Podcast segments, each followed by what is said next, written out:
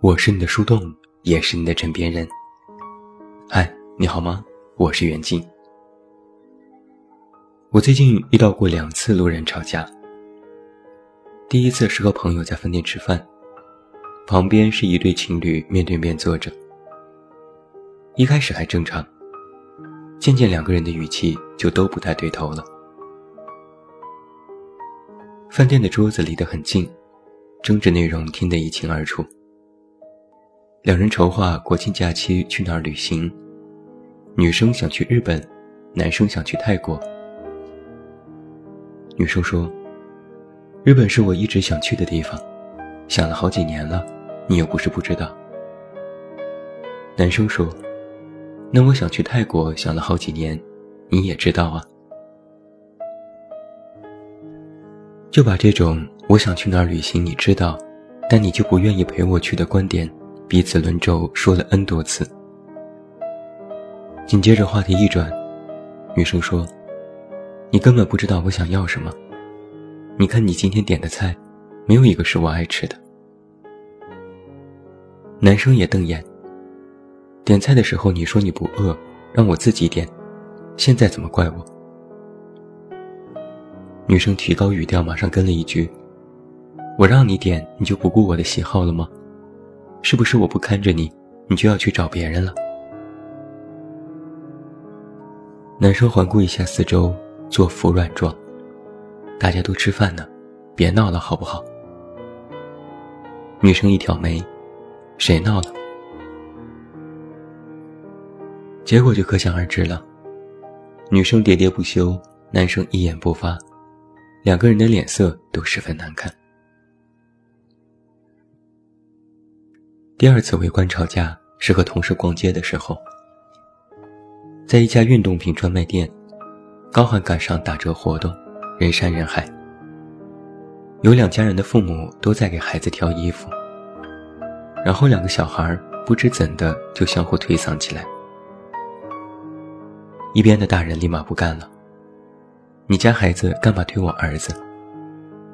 另一边也不相让。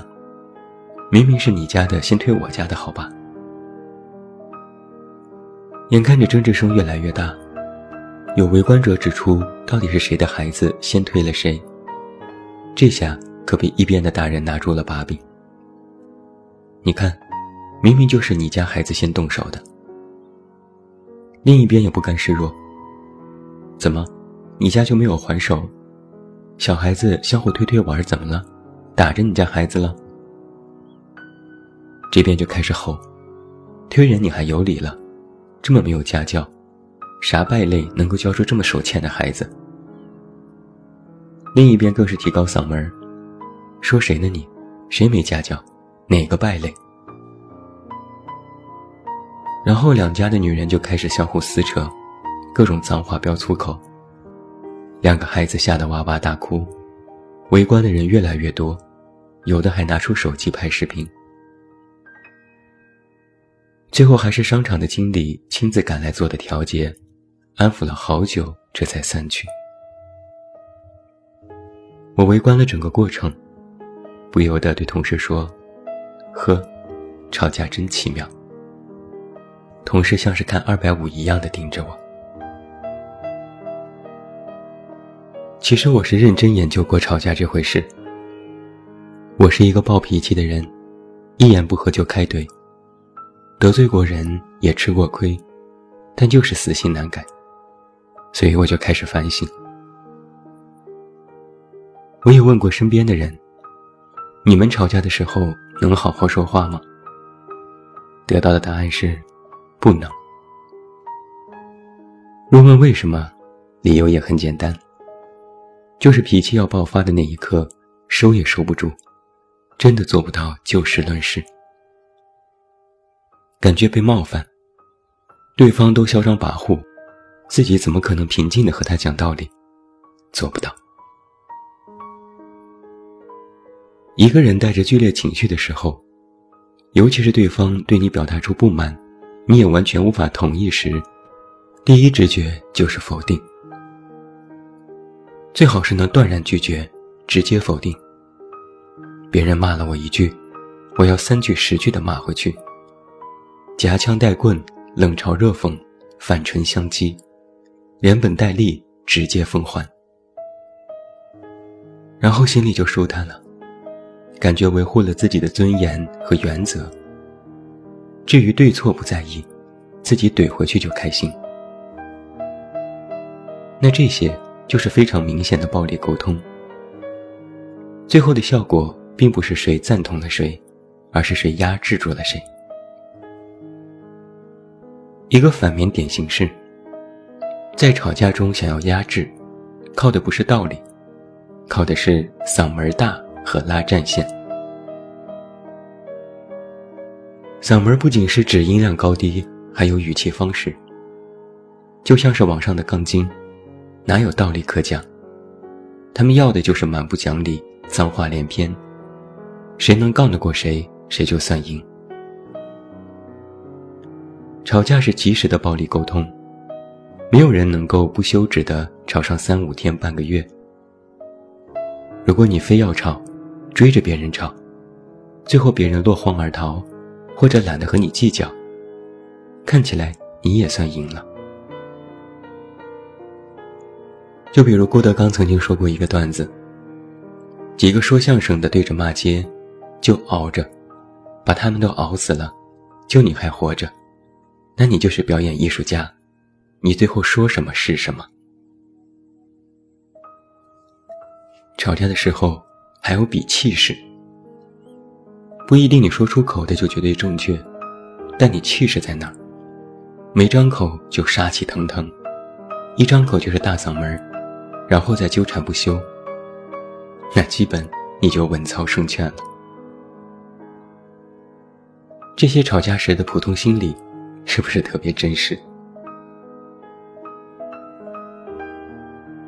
一个很有趣的地方是。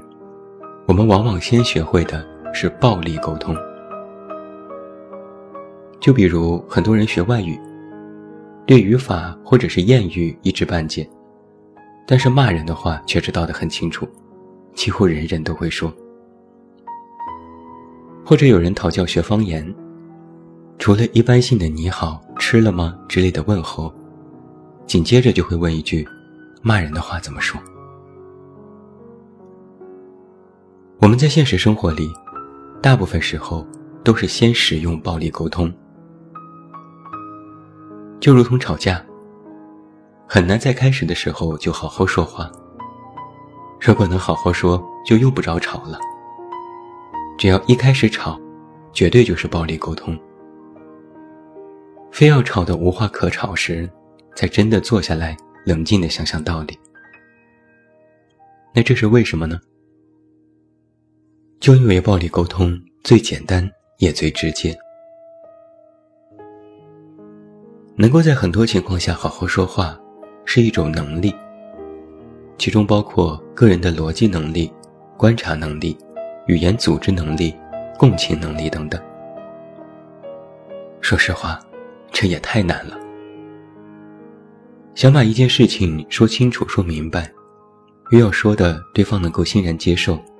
这不是一件易事，你需要进行思考，要走脑子，进行语言加工，然后再有效传递。那发火就不一样了。发火的时候，不用过脑子，不用走心，甚至都不用考虑到底谁对谁错，只要对方一出招，马上就行回怼，不必使用逻辑，也不用管是否合理。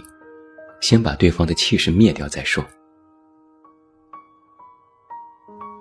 不需要什么语言组织能力，直接飙脏话最直接；也不用冷静思考，直接发泄情绪最简单。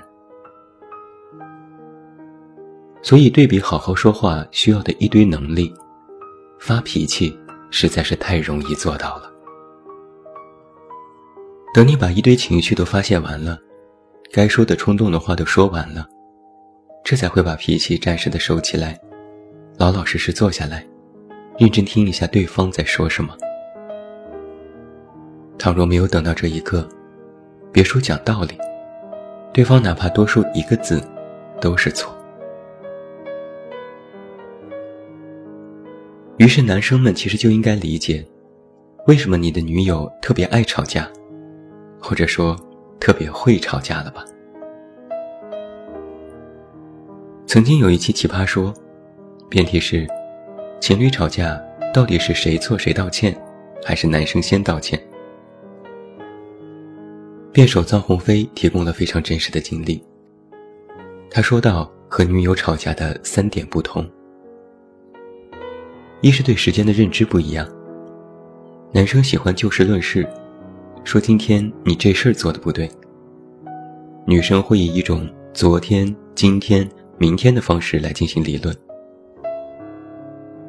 二是体力不一样。男生吵到最后都会觉得烦，精疲力尽。但女生却仿佛越吵越精神，还会质问一句：“你现在都不愿意跟我吵架了是吗？”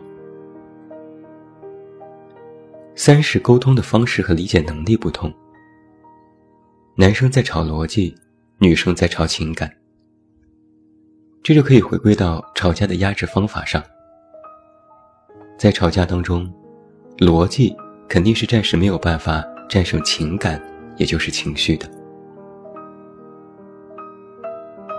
在节目中，菲菲提到一个很搞笑的事情。某次，他真的抓住了女友的逻辑漏洞，开始如辩论般口若悬河。他沾沾自喜：“这下你认输了吧？”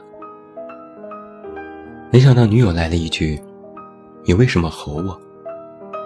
刚才那些事都不重要了，我就想问，你现在为什么吼我？”菲菲一脸懵逼。我有一个所谓的真知灼见：吵架呀，过程吵态度，结果吵结果。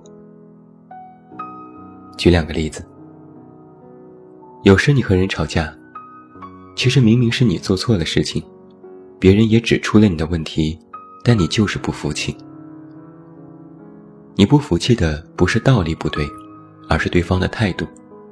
你不满意对方指出问题的沟通方式。因为你不满意对方的态度，所以你就会更加不服气被对方否定，直接反驳，一次次升级愤怒。而到了吵架的结果时，双方都非常容易直接下一个简单粗暴的结论，认定对方就是一个怎样的人。意思就是，你之所以错，就是因为你有问题。经常我们会在吵架的最后加上这样的结果，比如看到的句子有：“你这么想是因为不成熟，你不靠谱，你三观有问题，你有病，你脑残，你傻逼等等。”给出结论，认定对方是怎样的人，你就可以完美的结束本次吵架，也不用管对方如何反驳，或者是怎样给你下结论。反正你觉得他一定是个怎样的人就 OK 了。至于吵架的原因、事情的对错，就变得没有那么重要，甚至都不会去多想。哪怕这件事真的是你错，你也会认为自己是对的。有一个公式是这样的：沟通就是百分之二十的问题。加上百分之八十的情绪，沟通方式的不同，会带来问题和情绪的比重偏差。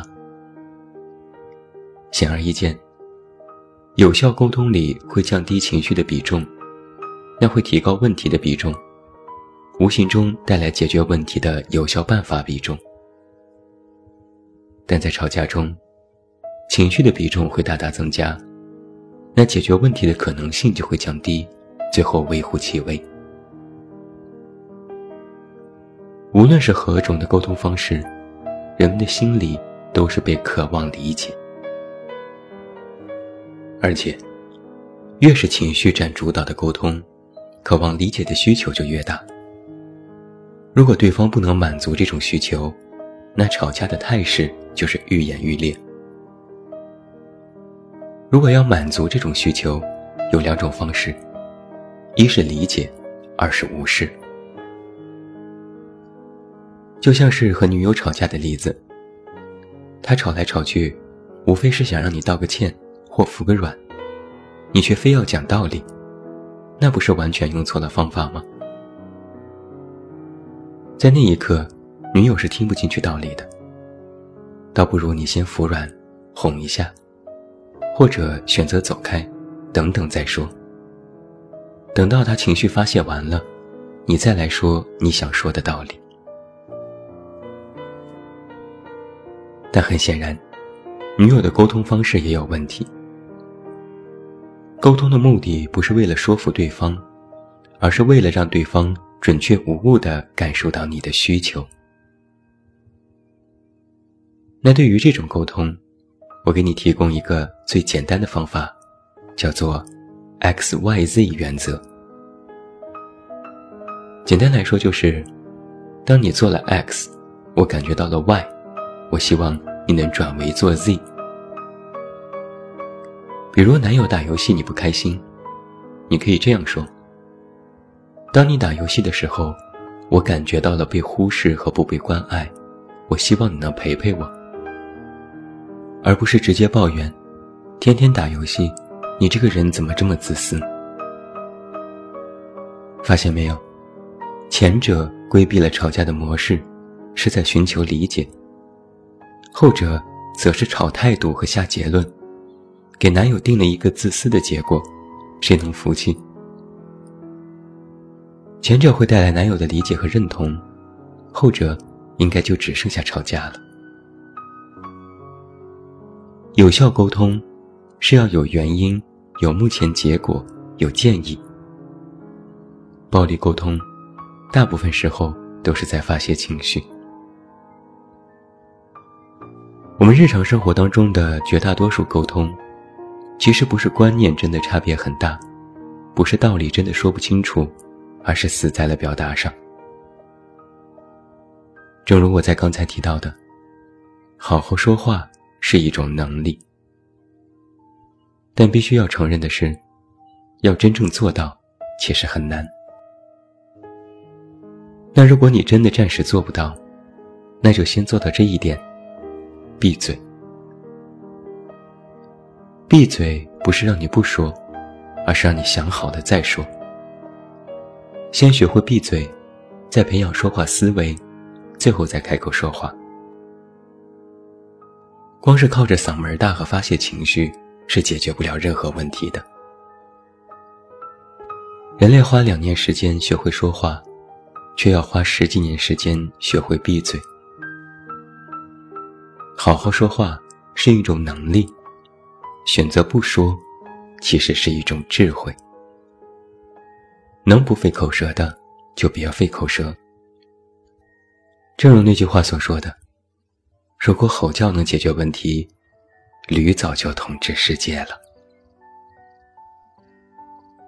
最后，祝你晚安，有一个好梦。